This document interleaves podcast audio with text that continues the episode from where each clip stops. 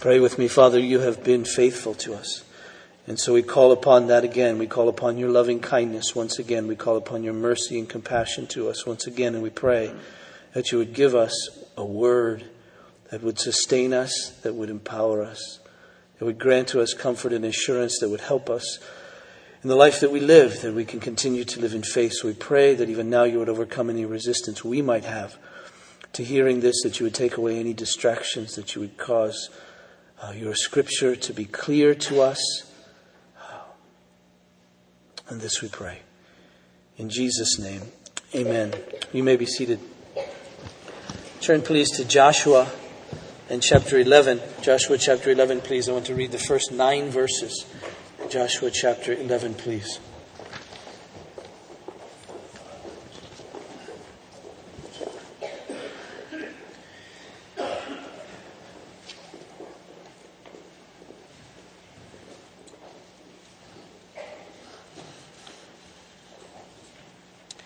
Hear the word of God.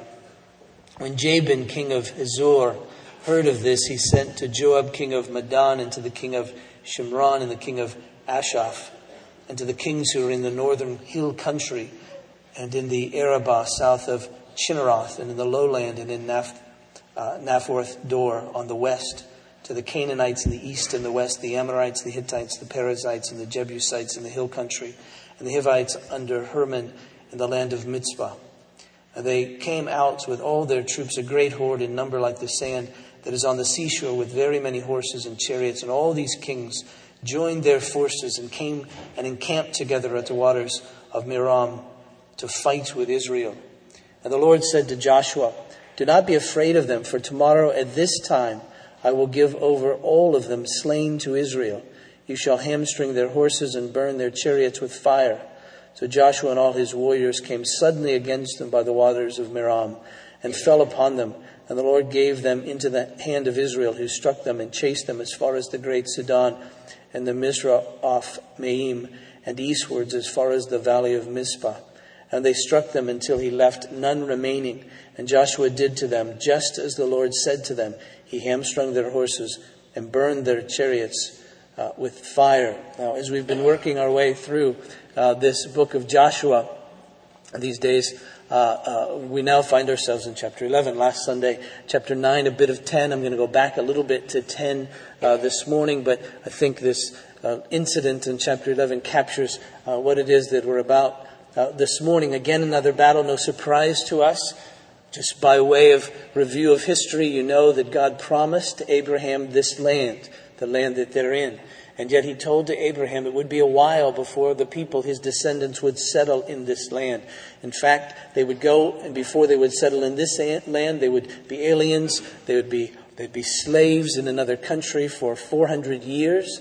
And then when the iniquity of the Amorites or the Canaanites was complete, then they would come back into the land. And of course, the reason that God waited until the iniquity of the Amorites, the Canaanites, the people that were living in that land was complete was because he was going to bring judgment upon them because their sin was complete.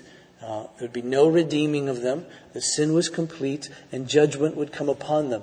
And so we mustn't think that these battles fought by Israel in Canaan were barbaric. They were not.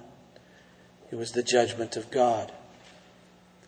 Simply foreshadowing the judgments is going to come, and a day will come when Jesus returns.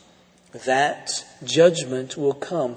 It will be like this in some sense, but more complete and more devastating and eternal.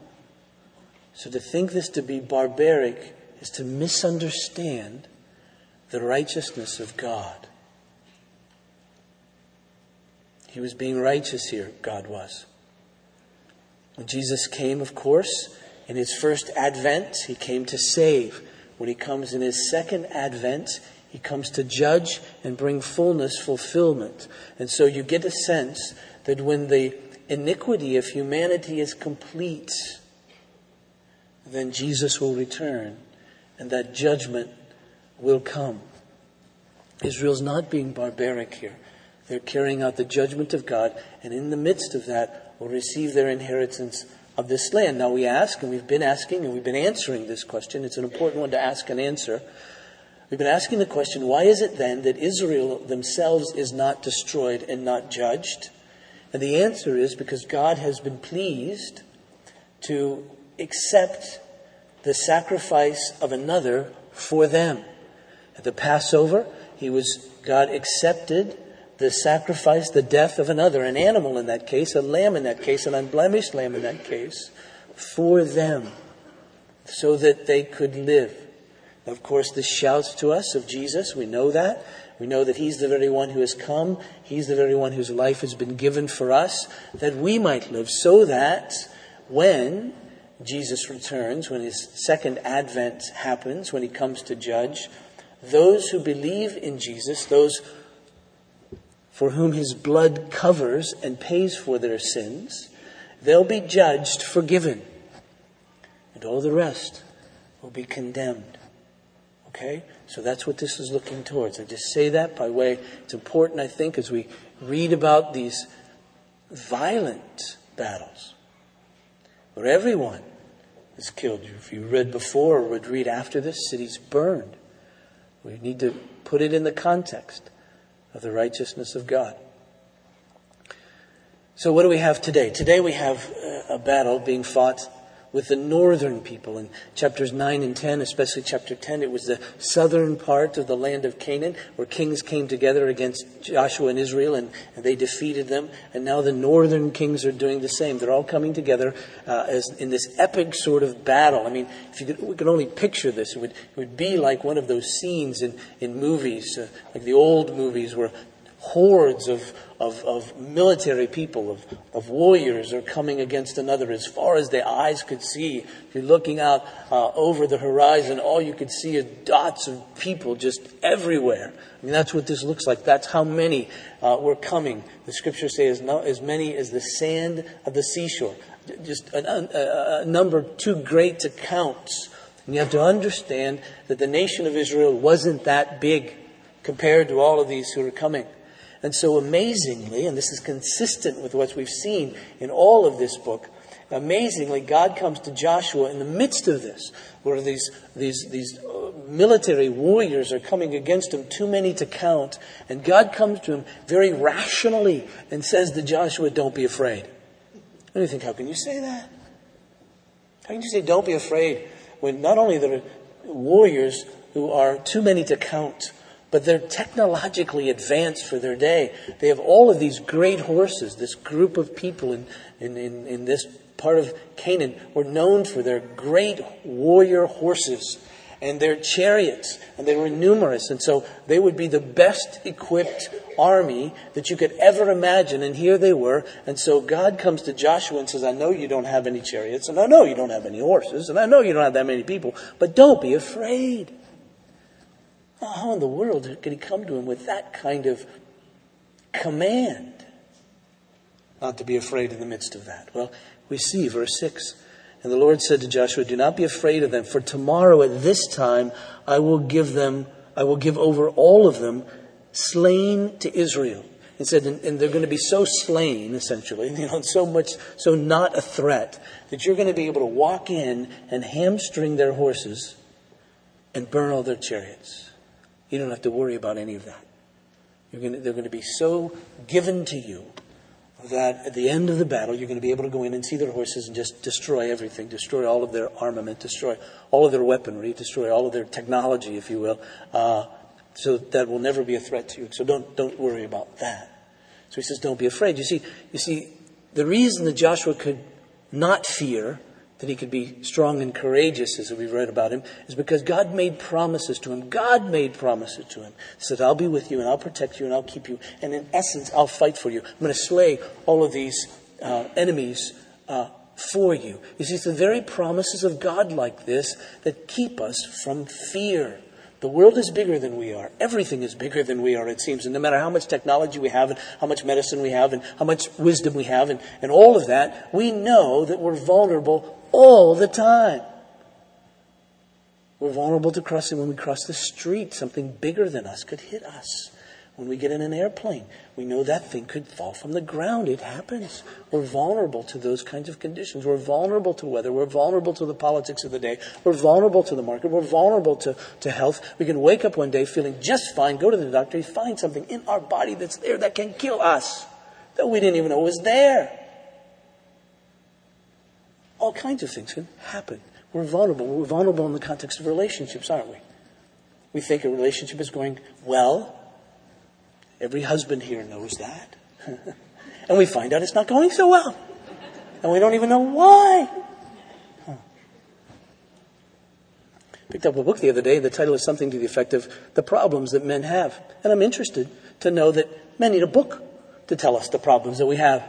It was written by a man. I'm sure his wife told him uh, what to pretty much write. Uh, we're vulnerable to all kinds of things, things that we don't even know are out there, but we're vulnerable to them in epic kinds of proportions. And God comes to us and says, Don't be afraid. And we wonder,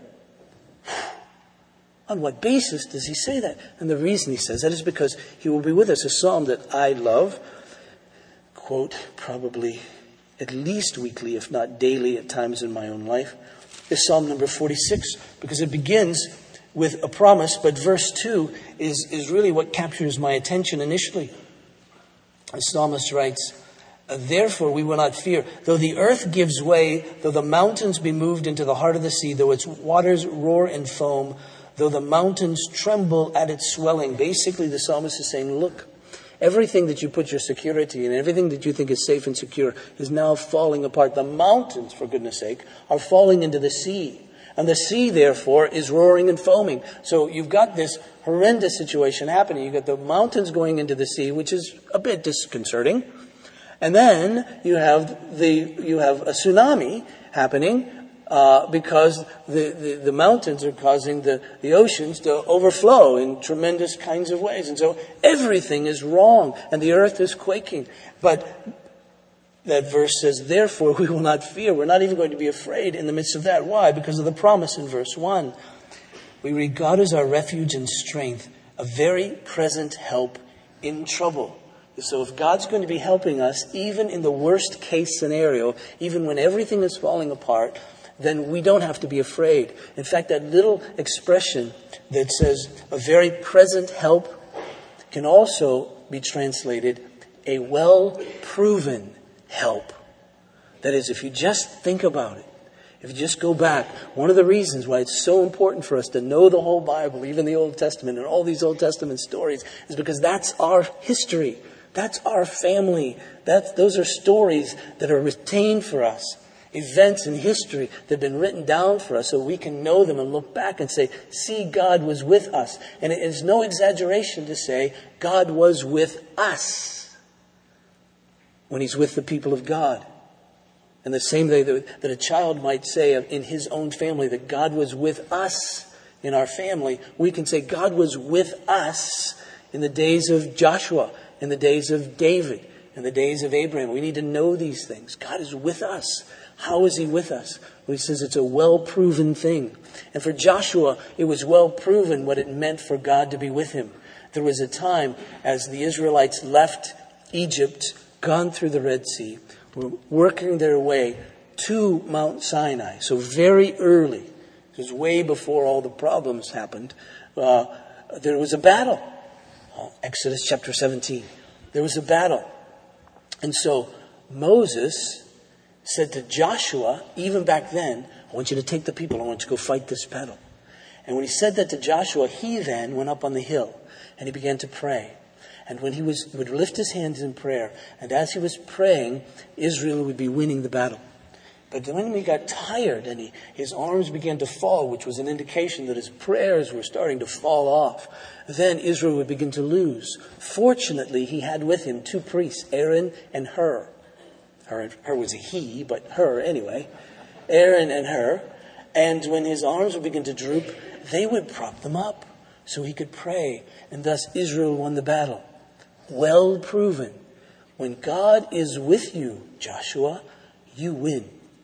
Your enemies are defeated. And so then it would be nothing when he goes out with the spies, Joshua, uh, when they're in Kadesh Barnea and they go out to spy in the land, for Joshua to see these giants and come back and say, God's with us. We can defeat them. How would he know that? Because God had been a well proven help to him in a great time of trouble. And so he says, This isn't too much for God. If God has said to go in here, we can go in there because he is with us. And then when God comes to Joshua and says, Listen, I want you to be strong and courageous. I'm going to be with you. I'm going to give all of your enemies over to you. Whatever you place your feet will be yours. It'd be no surprise that Joshua could embrace that and say, All right, I won't be afraid. I'll be strong and courageous in the midst of this. Why? Because you, God, are a well proven help in time of trouble. Just as a little sermonette for us Christianettes, just a little aside. We need to keep track of God in our own lives. We mustn't let things that God does in the context of our lives be forgotten. We need to keep going on them. Now, if the last thing you can remember is 40 years ago, then there are issues, right? But we need to keep track of them. We need to be looking for them. Where is God at work? Context of our lives. And don't, don't miss the obvious. Don't miss, I prayed yesterday. Oh, God is at work in me. To call me to pray to Him, and I do it. Don't miss the obvious when you read the scripture and understand it. Don't miss the obvious when you, when you hear about the gospel of Christ and it thrills your soul. That's a work of God in your life. Keep track of all of these things. Refer to them often. Yes, He really is with me. Yes, He is a very proven help in times of trouble. That's why we have a community of people, so we can share these things with each other. So that when God works on your behalf, I can say, God works for us. And I can learn from your situation. And so when you're going some through something that perhaps I haven't, and God is at work for you in the midst of that, and I see you walk by faith, and I see you in the midst of all of that, I can say, look, God is working for us. So that then that goes into my storehouse of, of understanding and faith, because the promises of God are given to us to build our faith so that we will trust in Him more. And He's given to us great promises. He says that in Christ we have redemption, the forgiveness of sins. What a promise that is. To build faith upon, to say, I know that my sins are forgiven. Why? Because God said so. Why did He say it? Because Christ did it. Why did He do it? Because God said He was going to. And so we see in the very Word of God, our faith increases. Uh, what I read to you this morning is the declaration of, of the gospel uh, from Romans in chapter 8. For he who did not spare his own son, but gave him up for us all, how will he not also, along with him, graciously give us all things? He's given to us Christ. And now he's promised, I will give you all the things that you need. I will give you every good thing. And we say, well, well how, how do I know I can trust you? And I think God shakes his proverbial head and says, I gave you Christ. If I would give you Christ, why wouldn't I give you everything? Am I not a well proven help in time of trouble? Didn't I prove myself to you when Jesus came? Didn't that convince you that, that everything that you need I would give? If I'm going to give my own son, if I'm going to sacrifice him for you, isn't that proof? Can't you bank on that? Can't you live off that very sentence for the rest of your life? He says he cares for us. He said, How do we know? He said, Well, look at the flowers and look at the birds. Aren't they pretty? And aren't the birds well fed? They're almost nothing to me. You're everything to me. Won't I care for you? Can't you trust me? Haven't I proven that? Don't you see it in the midst of all that? He says, I'll never leave you and I'll never forsake you. Why these promises? So it increases, so it grows up our faith in Him, our trust in Him. But why? So that then we can sit by, prop our feet up, and drink iced tea all day long. No. So that we can get after it. Because the battle's right before us. You see, just because God says to them he's going to fight for them, doesn't at all mean that he's going to fight without them. Just because he says, I'm going to deliver them slain to you by tomorrow, which is a pretty big call on God's part with all these people. But he says, he says, I'm going to do this. It doesn't mean then that Joshua gets to go and sit in his little La-Z-Boy and watch it all unfold. The way that he's going to do it, God is, is with them, by them, through them. They're not to be idle, but their faith is to be grown up by the promises of God to such a degree that when God says, Now I want you to go fight that whole horde of people, too many to count, they'll actually do it. If they didn't believe that God was with them, my suspicion is they'd run the other way. But he says, Now I got to tell you, I got to, I'm a well proven help to you. I've proven myself to you. Now, here's a big one, and now I want you to go. And I promise you, you'll be victorious. But you need to go and you need to face them and, and you need to fight this battle. And so they take up and go. We see this all throughout, uh, especially uh, in Joshua chapter 10, for instance. Verse 14 of Joshua 10, we read this. The very end of a battle, it says, There has, in the middle of a battle, there has been no day like it before or since when the Lord obeyed the voice of a man, for the Lord fought for Israel. See, in the southern campaign, what took place is God says, Go after them, you'll win. Well, how was God going to fight for them? Well, He fought for them in a variety of ways. He fought for them by, by, by His providence because hailstones so big fell from heaven that killed more than, than, than, than, the armies of Joshua killed. So, so by God's providence, His circumstance, He moved in such a way through nature and then he also moved through wisdom because he had told Joshua throughout that you need to meditate on my word day and night all the time. Don't let it depart from your mouth. That is, always have my word in your mouth. Always have my word in your mind. Be characterized by it so much so that you'll have great success. That is so much so that you'll always act wisely. And so not only in his providence, his circumstances, but also in the wisdom that he gave to Joshua, but then too in his great power. He, he stopped the day for Joshua. Joshua said, I need a little more time today to get this done. And whether he stopped it in such a way to give him more darkness, or whether he stopped it in such a way to give him more light, it's difficult to tell, frankly, from the passage. But it doesn't really matter. I mean, we could argue about that, but then wouldn't you stop back and say, but, but, but, but he stopped it? I don't care when it was, whether it was four o'clock in the morning or four o'clock in the afternoon. He did it. He was fighting for Joshua.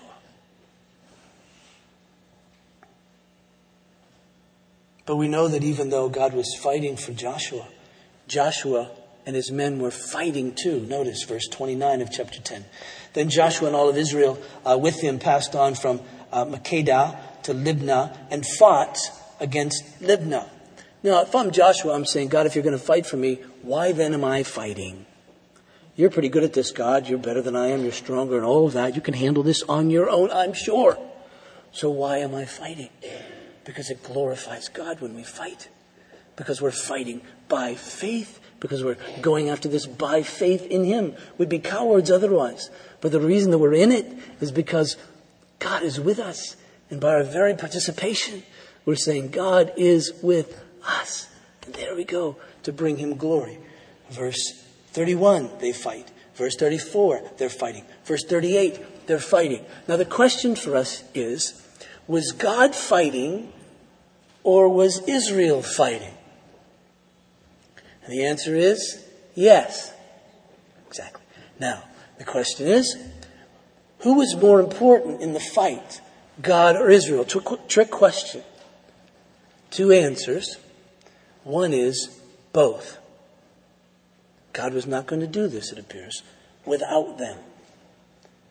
But we know that even if they did it, if they did it without God, they would lose. They've proven that. But we mustn't think simply that God is the only one important here He's the important one, but he wasn't going to do it without them. Had they not gone up, they wouldn't have defeated the enemy. But they would go up. Why? Because they had faith. Why? Because God had given it to them. How? By making promises for them to believe and cling to. And you see, it's perfectly reasonable for the people of God to fight enemies bigger than themselves and to fight enemies bigger than themselves with great confidence. Why? Because God has said, I'm with you. It made perfect sense.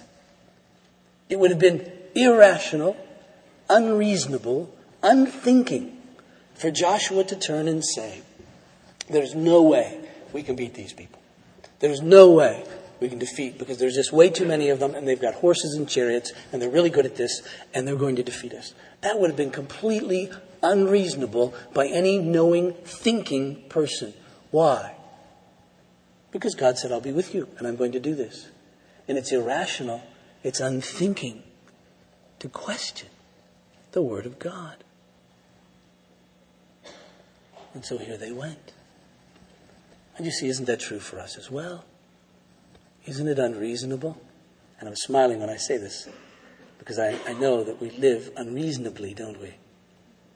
Isn't it unreasonable for us to question the Word of God? And God says, don't gossip. Oh, but it seems to make a lot more sense to tell this little bit of information that I know to everybody. Don't lose your temper. But, but, but it makes so much sense to just let it fly. Don't lust. Oh, but it seems to bring so much satisfaction.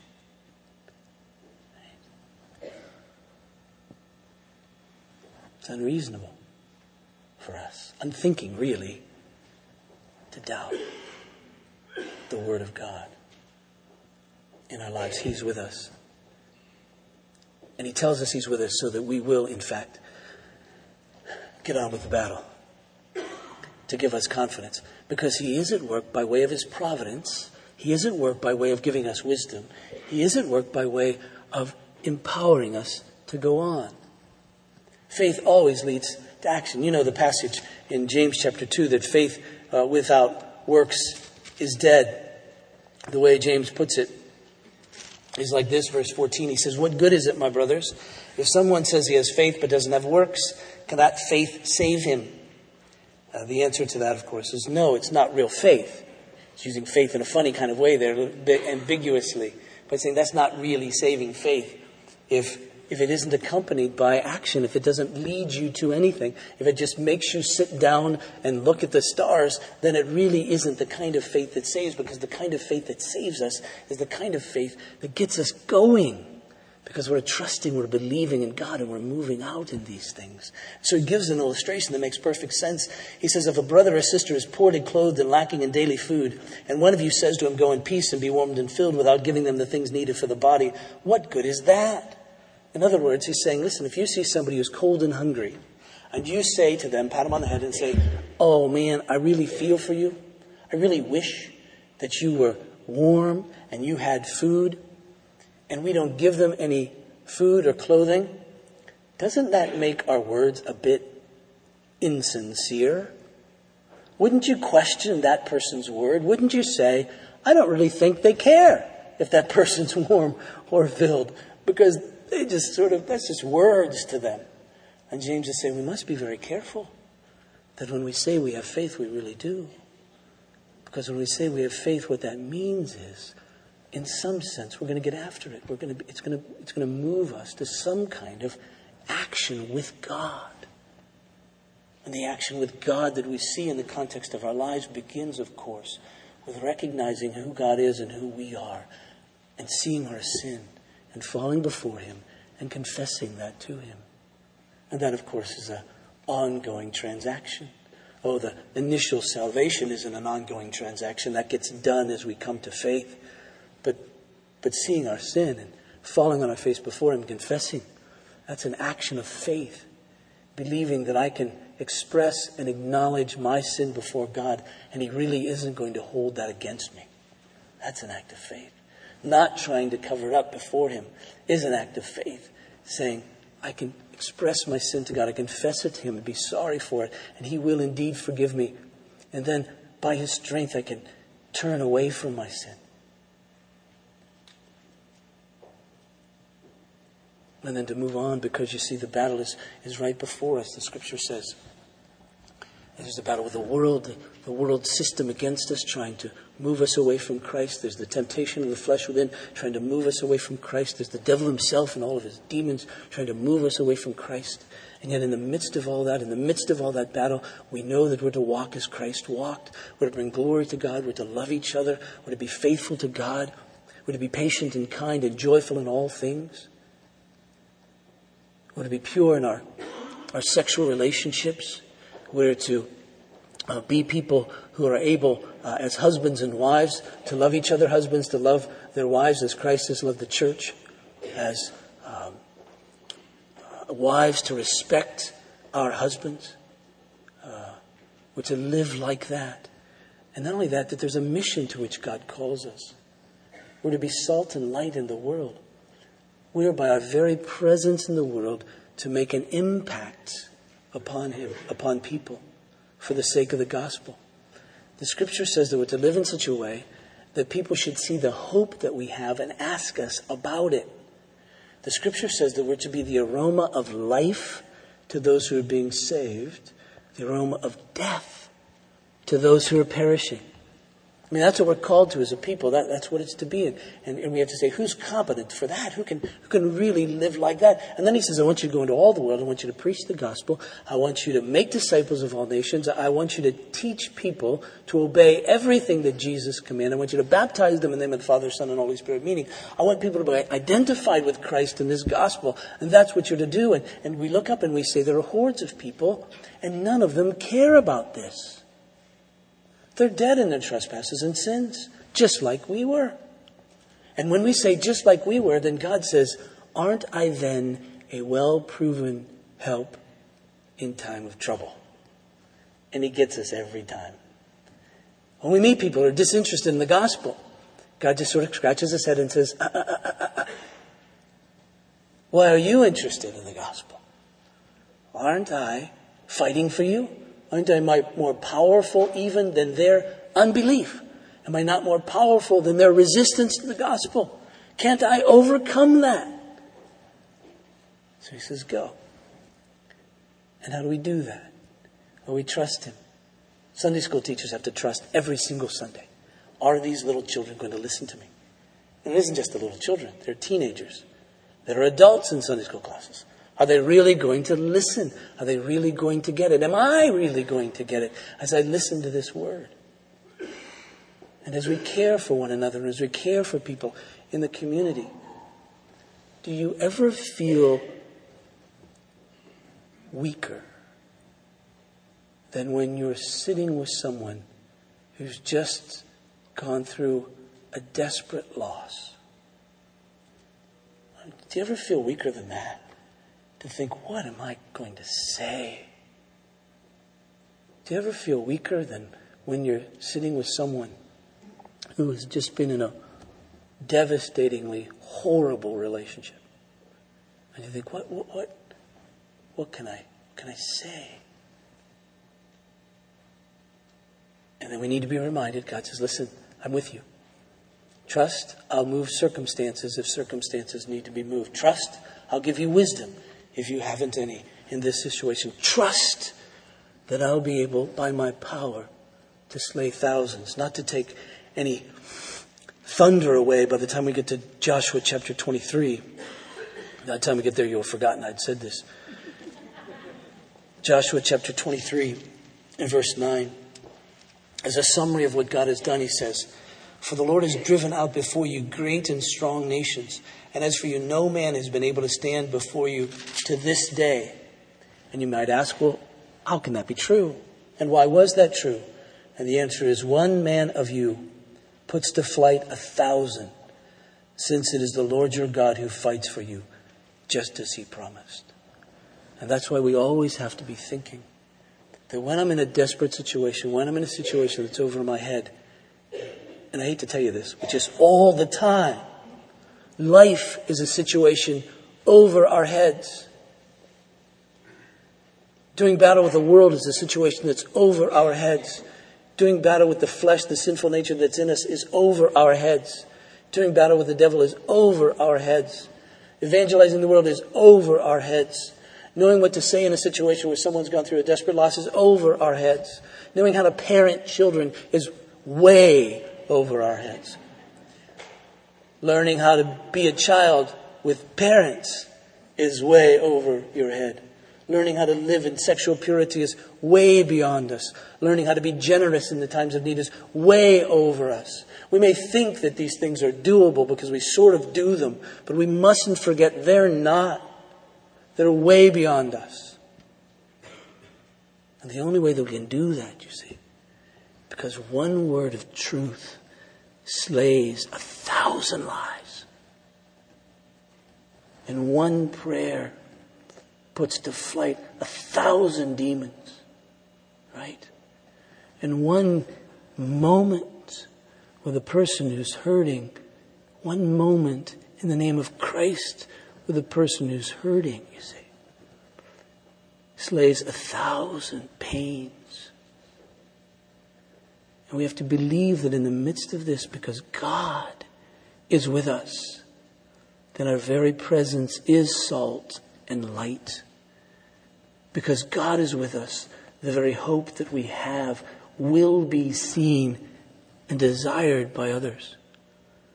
Because God is with us, the very word that we have is powerful to bring salvation, to put new life and that, you see, is living by faith. And just to make certain that these people lived by faith in the days of Joshua, he says, when you get their horses and when you get their chariots, I want you to destroy them. I don't want you to depend on them. I don't. I want you to take these great horses. If you're a horse animal lover, I can't give the disclaimer that no horses were hurt during this, uh, you know, exhibition. But he says, I want you to hamstring the horses. Because if you don't, if you take those horses back with you, you will trust them. And I want you to burn those beautiful, well equipped chariots. Because if you take them back with you, you'll trust them. Some trust in chariots, some trust in horses. But we're to trust in the name of the Lord our God that He's the one who's powerful for parents and parenting. He's the one powerful for children to be children who honor their parents. He's powerful enough for husbands to love their wives as He loved, as Christ loved the church. He's powerful enough to, for, for wives to respect their husbands. He's powerful enough for us to be able to sit with people in need and help them. He's powerful enough for us to give even small amounts and yet it be magnified so that He's honored and glorified through that. He's able, through a prayer, to bring great help. One word to bring salvation because He's with us. Let's pray, Father. Pray for me, for us, that we really would believe you. Enable us today, on a Sabbath day, on a Sunday, when nothing else need occupy us, because everything else is done. And this is the day that's set aside that we might show that we depend upon you and you alone, not on our work, not on our cleverness, but upon you. So we take this day. So I pray on this day, on this Lord's day, it really could be set aside that we would think on how you've proven yourself to us in Jesus, how you've proven yourself to us in those who went before us, how you've proven yourself to us by your faithfulness, even in our own lives, so that we would trust you. And then we would trust that you will help us. And in our obedience, that you would magnify everything to prove that it's you that's fighting for us and not we ourselves. And this I pray. In Jesus' name, Amen. Please stand for the benediction.